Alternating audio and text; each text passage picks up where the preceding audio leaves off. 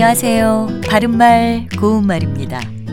사람이 어려운 상황에 빠지면 다른 사람에게 도움을 요청하는 경우가 생기죠.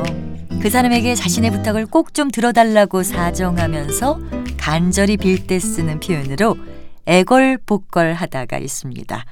애걸복걸은 슬플 애, 빌걸, 엎드릴 복, 빌걸자로 소원 따위를 들어달라고 애처롭게 사정하면서 간절히 빔을 뜻합니다. 이 말은 애걸과 복걸이라는 두 한자어가 합해진 것인데요.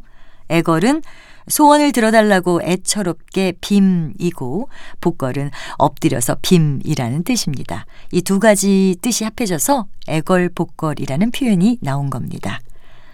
몹시 속을 태우며 조급하게 볶아치는 일을 가리켜서 우리가 안달복달이라고 하지요. 그렇다면 안달복달도 애걸복걸과 같은 구성으로 된 말일까요?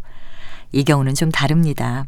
애걸복걸과 같은 구성이라면 안달과 복달이라는 두 개의 표현이 합해진 것이어야 하는데 먼저 안달은 속을 태우며 조급하게 구는 일이라는 우리 고유어 명사고요.